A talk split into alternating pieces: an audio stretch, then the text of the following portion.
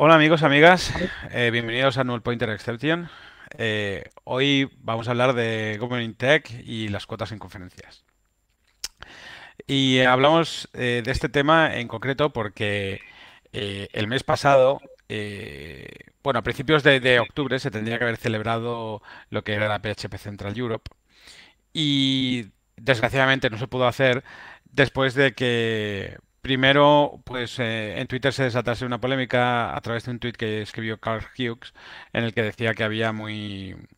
que, era, una, era una pena que todo el line-up de PH Central Europe fuesen, fuesen hombres, para colmos blancos, y, no hubiese ninguna mujer. Entonces, a partir de ahí, pues bueno, empezaron a haber pues, ciertas discusiones. Eh, dos speakers eh, dejaron de participar en la conferencia y, escribieron un post hablando de por qué no querían participar en una conferencia en la que no había eh, pues en la que no había ni una sola mujer. Eh, y, como además eh, no solo no solo no había ni una sola mujer sino que el, el número de mujeres había ido descendiendo con el paso de los años. Es decir el año anterior por ejemplo había habido al menos una eh, qué poco qué poco hacía la organización ¿no? para, para, para poder mantener a, a, estas speakers a lo largo del tiempo. Em, con todo ello, los organizadores de PHP Central Europe al final pues decidieron cancelar la edición de 2019. No sé si esperando o confirmando que habían hecho algo mal y esperando a hacer algo mejor para el 2020 y cómo equilibrar todo el asunto, tomarse un año sabático y pensar cómo arreglar las cosas. Para hablar de todo esto tenemos a, Ana Cidre, que es una buena amiga, eh, es Women in Tech Ambassador, eh, ha organizado Eng Spain, eh, donde yo he tenido también el, el placer de poder participar. Y con ella pues vamos a hablar un poco de todo este tema. Así que hola Ana, bienvenida y muchas gracias por estar aquí. Hola, buenas y muchas gracias por haberme invitado. Nada, eh, no se me ocurre nadie mejor porque sé que estás muy concienciada con el asunto.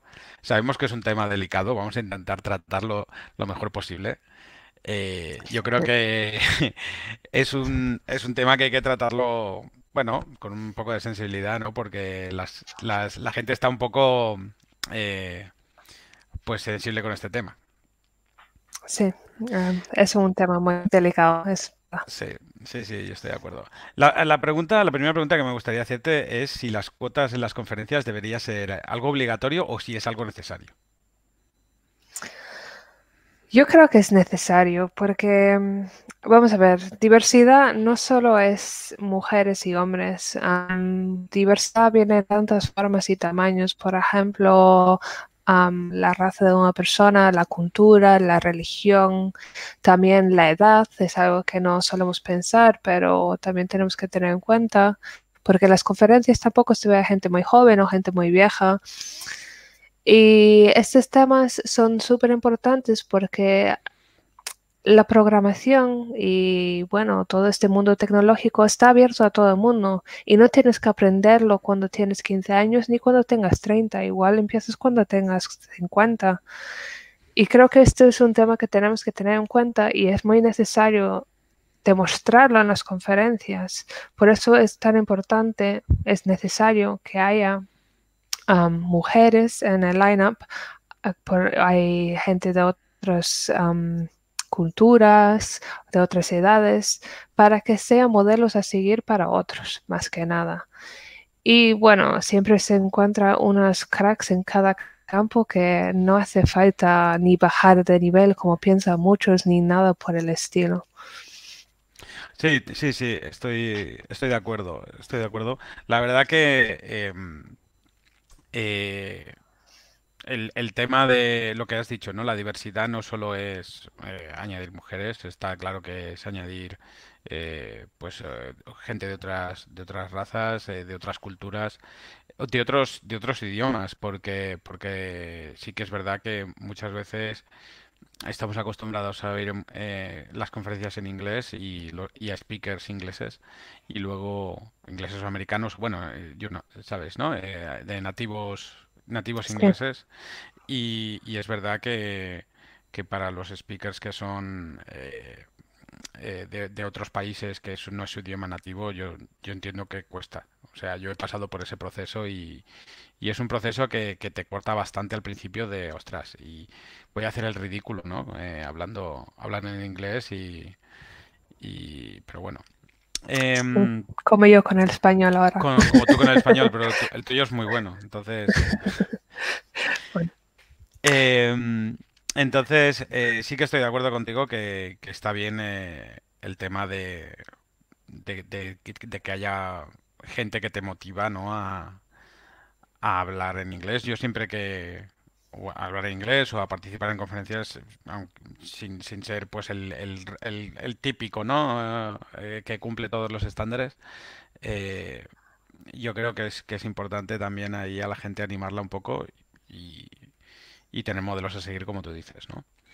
Entonces, eh, pero para aumentar la cuota en las conferencias, lo, entendemos que la, la, única forma es...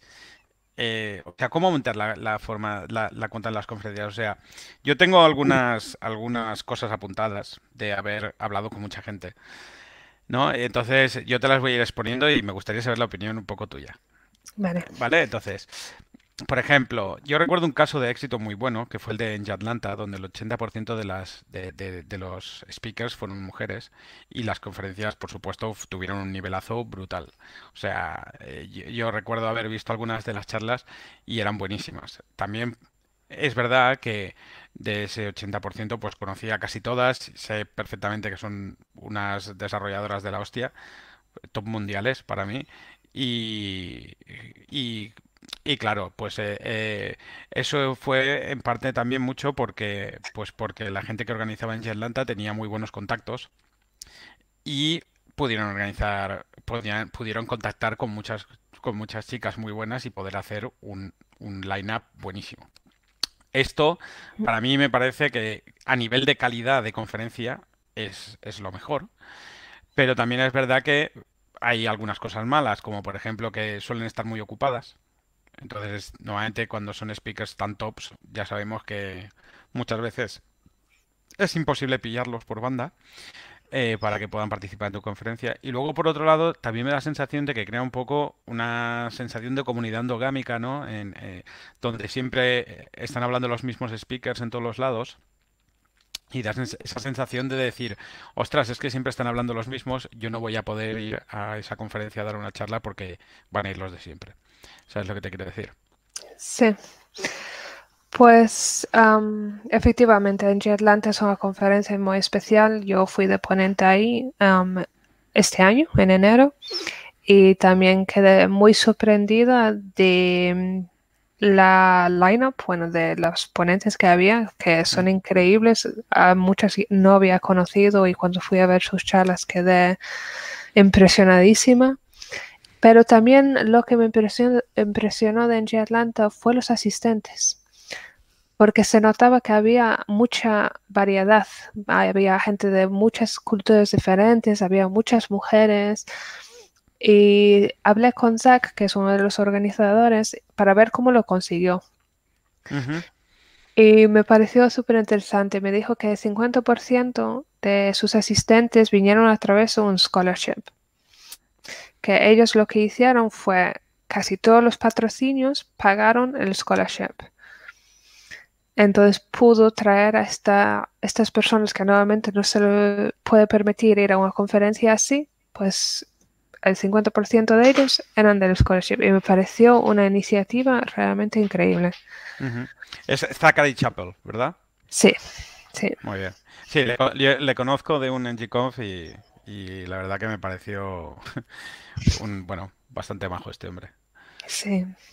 Y pues no, no tenía ni idea esto que había hecho, me parece una iniciativa súper buena. Sí. También entiendo que Enche Atlanta era non-profit. Sí. Mm. Muchas veces eso se nota. Mm, sí.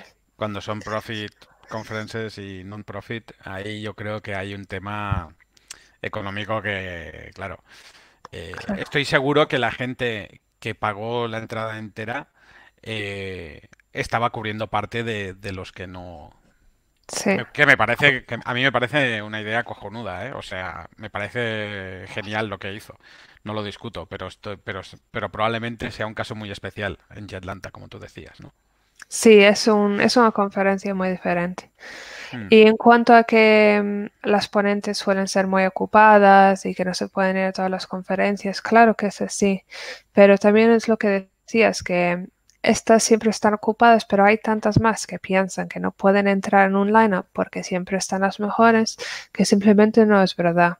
Y yo conozco más y más conferencias, por ejemplo, en G-Spain, que acabamos de hacer, pero en GDE, en G-Vikings, que tienen un programa de mentorship. Es decir, que si tú quieres proponer una charla, pero te da vergüenza o eres muy tímida o no sabes si lo vas a hacer bien, pues estas conferencias de comunidad que decías non-profit, muchas de ellas ya ofrecen este tema de mentorship. Y de hecho en NG Spain tuvimos a Lamis, que era su primera charla internacional, y tu- tuvimos el mejor feedback que pudimos tener de esta chica y espero La verdad verla que su charla a mí personalmente me gustó mucho. Sí. Me gustó mucho. Es que estuvo muy bien. Sí. Y sí, tuvo un poco de mentorship de Michael Hladky, que le ayudó mucho. Y eso es lo que queremos. También supongo que conoces a Simona, Simona Sí, eso, Simona es una crack. Simona es una crack, pero su primera charla Sí. fue en NG Vikings y fue mentorizado por NG Vikings. Y a partir de ese momento creció. Vale. Sí, eh, o sea, está claro que los temas de, de los programas de mentorship son súper importantes. Eh, por ejemplo, yo sí que sé que aquí en España, desde Google España, se ha, se ha trabajado también un poco en esa dirección, y lo cual me Sí. parece súper bien. Y, y- y- y es verdad que eh, lo que pasa es que a veces también da la sensación, de que, hay que, hablar con la gente en las conferencias, ¿no? Y decirles, no, no, pero tienes que, enviar las charlas, anímate, tal. Eh, eh, entiendo que para eso los programas de mentorship también ayudarán a quitarle un poco a la gente el miedo, además.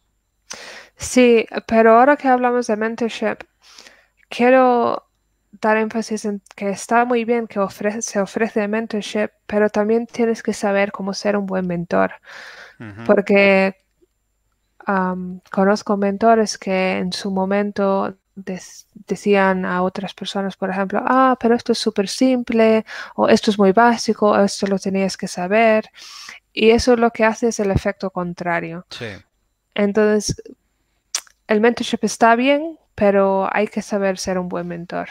Hay que tener buenos mentores. Sí. Vale, tomo nota de ello. Em, muy bien, otra, otra opción que podamos tener igual para aumentar la cuota. Estas son unas que estoy diciendo yo. Luego tú eh, también, pues las que puedas decirme, geniales. Yo, por ejemplo, esto de los mentorships, la verdad que no lo tenía apuntado y es, y es cierto que es una cosa muy interesante. Em, otra cosa que, que, que esta es bastante polémica, que es aceptar charlas de mujeres con más facilidad porque bien no te hayan llegado el suficientes papers, suficientes call for papers de mujeres, o, o bien porque, porque contactes pues directamente eh, a través de, programas y tal. Em, esto eh, yo creo que hay, hay algún riesgo. Puedes bajar la calidad si, el, si, si es una persona que no conoces. Eh, pero también puede ser que descubras un nuevo talento, como tú decías en el caso de Simona Cotin. Entonces, yo creo que hacer esto em, está bien a nivel de haciendo quizá con un mentorship, ¿no? Eh, apoyando ahí a la persona para sacarla adelante. Eh, pero sí que es verdad que a mí, por ejemplo, me han dicho algunas chicas que eso no lo acaban de ver bien porque, porque entonces a veces creen que les van a aceptar la charla porque, porque eh, pues, para cubrir, para cubrir cuota de conferencia, no porque sea buena, ¿Sabes? Entonces que eso ya les da como un poco de reticencia hacerlo, no les acaba de gustar eso. ¿Tú qué crees de esto? Pues yo creo que está bien por el tema de que necesitamos ser modelos a seguir. Y claro, a veces te llega una invitación y no estás muy segura si es por llenar la cuota o lo que dices, pero al fin y al cabo te están contactando porque normalmente saben que eres una buena ponente y que vas a dar una buena charla, porque una buena modelo a seguir tiene que ser buena en lo que hace.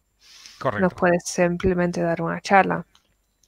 Entonces, el tema de aceptar charlas con más facilidad de gente que no es muy representada en este mundo tecnológico me parece correcto porque sí que es verdad que gracias a eso, pues, por ejemplo, yo cuando vi a Simona en el escenario dije, pues yo quiero ser como ella. y, y creo que le pasa a muchas chicas y mucha gente que viene de otras culturas y de edades diferentes y lo que comentábamos antes, porque al ver una persona diferente en el escenario, que no es el típico hombre blanco, típico programador, estereotipo que tenemos ahí, pues sí que abre los ojos a mucha gente y los anima a hacer su trabajo mejor, a ponerse en el escenario ellos mismos y a, bueno, a acceder a, hablar con más gente que quiere entrar en este mundo, ¿no? Genial, me parece, me parece genial.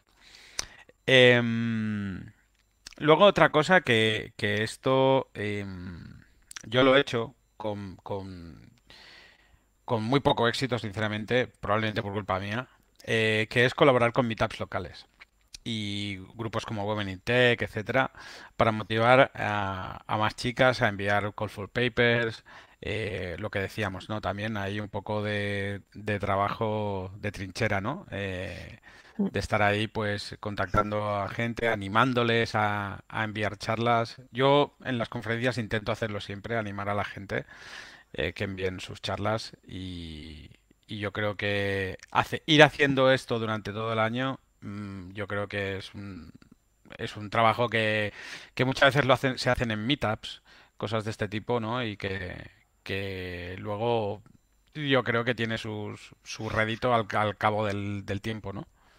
Sí. Claro. lo que pasa aquí es que mucha gente piensa que no vale para esto. Y la mayoría de los casos esto no es correcto. Sí que vale para esto. Y normalmente, por ejemplo, yo dentro de, porque tengo mi grupito de Geistec aquí en Galicia, y yo sí veo una chica que es una crack y no está en el escenario porque, porque es tímida, porque no sé qué, porque piensa que no vale, porque no sé cuánto, pues me siento con ella y le digo, mira, yo te ayudo lo hacemos juntas. Y a partir de ahí ya empieza a decir, bueno, quizás se me ayudas y tal. Entonces estamos con lo mismo de mentorship, ¿no? Pero ¿qué pasa? Que es otra cosa que una mujer lo diga a una mujer que si un hombre lo diga a una mujer, por desgracia. No sé por qué pasa esto, pero pasa. Pero también estoy notando que, por ejemplo, en el caso de la Miss, que la Miss habló con Miguel directamente y fue algo súper bonito, que él simplemente la ayudó, que se sentaron, él pasó una semana entera con ella en plan, venga, va, vamos a hacerlo, vamos a practicarlo. Y cuando estuvo en el escenario, yo noté que ella estaba como, como si tenía que estar ahí. A la mí la sensación, sinceramente, era que llevaba mucho tiempo dando charlas. No tenía ni idea de que, había, de que era nuevecita dando charlas. Sinceramente, a mí me dices que lleva 5 o 6 años dando charlas por todos los lados y me lo creo. Sí, es que fue genial. Y creo que simplemente hay gente que necesita que te sientas con ella y dices, mira, lo hacemos juntos, lo miramos juntos, venga a mi casa, lo practicamos, o quedamos en la oficina y lo practicamos ahí, lo practicamos hasta que te sientas cómoda. Creo que necesitan este apoyo, este empujón y después empezar en un sitio pequeño como un meetup si hace falta, hacer unos meetups y después el siguiente paso ya una, una conferencia nacional y poco a poco, ¿no?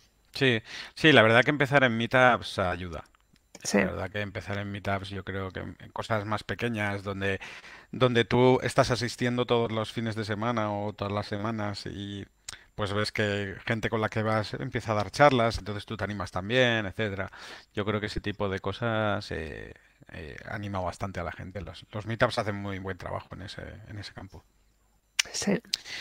Em, bueno, hemos, no- nos has dicho antes que eras eh, Woman in Tech Ambassador. Mm. Entonces, tú como, como has tratado con muchas mujeres y llevas mucho tiempo en el, en el- en- en todo el ajo, para ti, eh, esto, eh, ¿qué es eh, este problema que tenemos a día de hoy? Porque yo creo que es un problema. Es decir, yo tengo una empresa eh, y para mí es un problema. O sea, nosotros tenemos un, un- tenemos eh, un 50% de la población aproximadamente, que de ese 50% hay un porcentaje muy bajo de mujeres que están en tecnología. Entonces, yo si tengo que, por un mero hecho estadístico, si tengo que contratar gente, no estoy teniendo el mismo porcentaje de, de gente en- de hombres y mujeres, con lo cual tengo menos empleados posibles que contratar. Y teniendo en cuenta a día de hoy lo difícil que es contratar a alguien, ¿Cómo es posible que nos estemos perdiendo a todas esas mujeres que podrían estar trabajando en tecnología que no lo estén haciendo? Eh, o sea, yo, eh, por un mero hecho eh, práctico, me parece que a nivel de la industria es horrible. O sea, estamos perdiendo unas oportunidades y, una cantidad de huecos de empleo que hay por cubrir que no se esté cubriendo des- por, porque no haya mujeres en tecnología, me parece horrible. Entonces la pregunta vendría a ser, ¿tú, tú es, ¿por qué no hay tantas? ¿Tú crees que es una cuestión de gustos a nivel componente genético o, o es un sesgo social en el cual como no veo mujeres no me animo, eh, esto no es para mí, esto eh, yo es que creo que es para mm, sirvo para otra cosa. Mm, eh, Todo también, todo esto viene también eh, a un tuit que hizo la, la gata de Schrödinger, que, que fue bastante polémico, en el que decía, eh, en el que decía, te lo leo, ¿por qué tanto esfuerzo en que las mujeres estudien ingeniería y no en que los hombres estudien enfermería? Tan difícil es pensar que hombres y mujeres podem- podemos tener intereses distintos y que de lo que nos tenemos que asegurar es de que nadie sufra discriminación por su elección. Yo, en- yo estoy 100% de acuerdo en que nadie tiene que eh, sentirse discriminado por la elección que ha tenido. Lo que no estoy nada de acuerdo es que haya un componente genético en plan, eh, es que a mí me gusta esto o me gusta lo otro. Eh, yo creo que es un tema social y pero no sé cómo arreglarlo. ¿Tú qué crees de todo esto? Estoy totalmente de acuerdo contigo, es un tema social, porque, por ejemplo, de lo que hablábamos antes, cuando se piensa en el estereotipo programador, ¿qué pensamos? Un hombre blanco que está delante de una pantalla negra todo, su, todo el día con una bolsa de patatas y mismamente los ves en las pelis, igual. En todas las pelis es un hombre sí. blanco sentado delante de un ordenador negro, estilo Matrix, De, de treinta y tantos. de treinta y tantos y ya está. Y desde pequeñas, claro, el azul es para los niños y la rosa para las niñas. Y cada vez es peor. Yo cuando era pequeña no era tan extremo como ahora. Y, y se discriminan entre ellos por la so- sociedad. En plan, mi hija que le encanta los dinosaurios, pues no está bien visto. Porque claro, los dinosaurios son para chicos. Y sí que es algo muy social. No, no crecemos con algo en la cabeza que nos, tenemos el mismo cerebro, más o menos. Claro, tenemos algunos factores diferentes, pero no en este sentido de programación ni de enfermería en este caso que comentabas. ¿Y qué podemos hacer? Pues es lo que, lo que decía antes, necesitamos más modelos a seguir para que las mujeres y las niñas ven que es totalmente normal. Para, por eso para mí es tan importante llevar a mi peque a las conferencias para que vea que hay chicas también en este sector. Claro, claro. Mira, te voy a poner un- unos, unos datos para que, para poner un poco en situación a, a la gente y lo malo que es para la industria, creo yo. Abril del 2017, en Estados Unidos había 627.000 puestos en, en- en tech para cubrir. se dice pronto. Eh, creo que era, esto habla de, a nivel de Estados Unidos, sí, 627.000 puestos para cubrir. El 19%, el 19% eh, de, lo, de los trabajos de Computer and Information eran, el 19% solo estaban siendo cubiertos por mujeres, el 81% restante por hombres. O sea, tenemos un 30% de eso, de, de, empleados todavía por cubrir en, mujeres. Y, y, eso teniendo en cuenta eh, a nivel de programación. Luego en, en, diseño de hardware, ingeniería de hardware, era un 13%. En arquitectos de redes, un 12%. En puestos de leadership y, y startups, eh, un 5% solo. Entonces, eh, yo creo que esto eh, es un problema muy grave, que no sé muy bien exactamente cómo lo que digo, cómo arreglarlo. O sea, está claro que, que, todo lo que se pueda hacer para empujar y que esto se pueda mejorar, pues será mejor.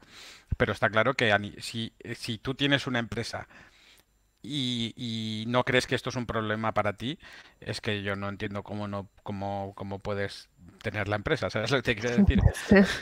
Es que mi amigo Dave siempre me dice un ejemplo de por qué diversidad es tan importante y este ejemplo me gusta mucho. Dice que conoce un, un chico que trabajaba en una, una startup que era una secadora de manos, pero que te reconocía por las manos, ¿no? Empezaba la secadora de manos cuando ponías las manos debajo, pero no por el movimiento, sino por el color de las manos. Y estaba creado por un grupo de eh, hombres blancos y les iba perfectamente. Y un día llega un nuevo empleado que era de color, pone las manos debajo y ya no funcionaba. Entonces, por esto es tan importante la diversidad en el equipo. Claro, claro. Totalmente de acuerdo.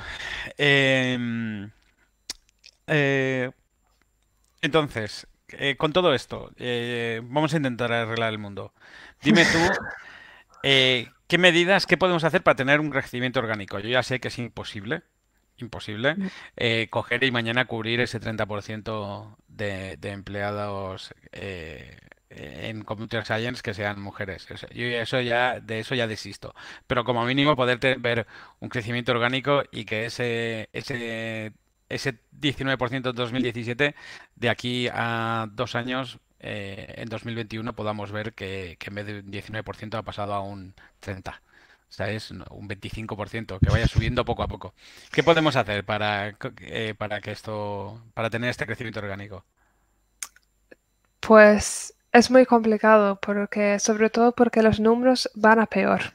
Si miras las estadísticas de los últimos 10 años, hay un, bajón de números de mujeres en, en tech. Entonces, desde mi punto de vista, lo que podemos hacer para ayudar a unos a otros es, uno, darle más visibilidad a las mujeres, um, si estamos hablando de solo género. Y ¿cómo podemos hacer esto? Pues que vayan a conferencias como ponente o como asistente, que vayan a meetups también como ponente asistente, que vayan a colegios a hablar yo, por ejemplo, voy a algunos colegios y doy una clase de robótica, ¿sabes? Y vamos unas pocas de Galstec para hacerlo, pero solo somos mujeres quienes vayan, para que los niños ya desde pequeños se dan cuenta de que, ah, hay mujeres también en este sector. Claro, claro, claro. Y, y la verdad es que no sé porque bueno sí que sé por qué se está porque los números están bajando y es porque si miras el um, no sé cómo se dice esto en español el quit rate. Sí la tasa de, de, dejarlo. El, porcentaje de gente que lo deja. Es el 51% en las mujeres cuando en los hombres es el 18% y esto es porque, claro, las mujeres tenemos que hacer el doble esfuerzo para que se, nos reconocen porque no estamos vistas como programadoras. Hmm. Probablemente hay un tema de salarios por ahí. Sí, también hay un tema de salarios. Bueno, hay muchos factores que contribuyen a esto. Yo, creo que, que, muchas empresas el- el- los salarios no son equi- equitativos eh, en hombres y mujeres. Estoy convencido, lo cual me parece fatal. Eh, no sé exactamente las razones detrás de ello. Esto viene de hace años. Ya viene, bueno, esto debe venir, debe ser algo generalizado en todos los trabajos en concreto. sí, sí, por desgracia sí, y viene de hace años cuando la mujer ni siquiera podía trabajar. Claro. Y cuando empezó, pues se le daba un salario mucho más bajo que el hombre y todavía seguimos con esto, Después de años y años. Pero hay que seguir luchando y poco a poco las cosas tienen que cambiar. Desgraciadamente o afortunadamente, según se mire, eh, mi chica está en este porcentaje de gente que lo ha dejado. Ella era programadora y lo dejó, pero no lo dejó mm, porque porque se sintiese, eh, ya sabes, eh, que la dejasen de lado o discriminada o pero sueldos, etcétera. Em, ha tenido sus cosas, como todas las mujeres, en tecnología, ¿no? Pero, pero ella lo dejó porque se, se dedicó- se quería, tenía el sueño de dedicarse a otra cosa y lo dejó. se- ahora se dedica a música y, y es súper feliz. Y aún así de tanto en tanto programa. De hecho, es bastante gracioso porque ella tiene, eh, tiene algunas aplicaciones Android y iOS desarrolladas y las que son relacionadas con temas de música. Y las vende y todo el tema. Qué Pero, pero sí que es verdad que, eh, que no creo que haya sido eh, un viaje agradable para ella muchas veces el, el tema de, de Women in Tech, ¿sabes? Eh, ella, por ejemplo, me decía que, que muchas veces, por ejemplo, simple y llanamente algo tan tonto como el nombre en los foros, se solía poner un nombre que no fuese de mujer, sino sé que se ponía un nombre más mm, eh, agnóstico, ¿sabes? No, no se sabía si era hombre, hombre o mujer para que la gente le tratase de igual. Sí, lo entiendo perfectamente. Y es una tontería tan grande porque tú si ves al día de mañana si ves código y lo lees, no piensas, ay, esto es código de mujer o ay, esto es código de hombre. es que es súper Es que no tiene sentido. No, no, Sí, no tiene ningún sentido. También recuerdo, yo he de decir que en mi caso he tenido probablemente suerte en, en mi carrera y pese a haber tenido, eh, pese a haber trabajado con, con pocas mujeres, porque estadísticamente es lo que va a pasar, vas a trabajar con pocas mujeres, las mujeres con las que he trabajado eh, han sido súper buenas en, en su trabajo. Entonces nunca pensé que eh, hubiese un problema en la industria, hasta que empecé a ver números y la gente empezó a concienciar, etcétera, ¿no? claro. Y, y la verdad que, que, bueno, lo que digo, a mí me parece una lástima. creo que toda la industria está perdiendo un montón de oportunidades Desde y, luego. y, y las primeras que lo están perdiendo son las mujeres, Sí, obviamente. sí, estoy totalmente de acuerdo. Pues, pues bueno, eh, yo hasta aquí ya no tengo nada más. Si tú quieres añadir algo, eh, bienvenido es. Solo quiero decir que si eres una mujer en tech y realmente quieres o estás empezando o quieres seguir y no sabes muy bien por dónde ir, mis mensajes en Twitter siempre están abiertos, así que estoy aquí para lo que sea. También am, tanto Raúl como yo, creo que podemos decir que si te gustaría dar una charla en NG Spain el año que viene, que lo podemos mirar y buscamos un mentor y exacto. eh, Eso, por supuesto, no hay ningún problema. Y, y yo, bueno, tú llevas Galstech, ¿no? Sí, colaboras, pues, otro lugar donde, donde poder, donde poder colaborar, ¿no? sí. Igual, eh, Y y Women Tech Makers gente. también. Y Sí. Women Tech Makers, Women Tech Makers. Yo conozco también a, a una chica de Women Tech Makers en Barcelona. Si alguien de Barcelona escucha esto y se anima, pues que me pegue un toque y os pongo en contacto. Perfecto. Así que, bueno, nada más. Muchas gracias, Ana, por todo. Muchas Eh, gracias a ti por hacer esto y espero que nos veamos el año que viene en NG Spain, claro que sí. en la nueva edición, que fue muy bien tener un line-up equilibrado y con unas charlas de calidad como las de este año. Y, y nada más, muchas gracias por estar aquí y, y nos vemos pronto. Muchas gracias. Venga, Un, sa- un saludo. un saludo. Chao, chao.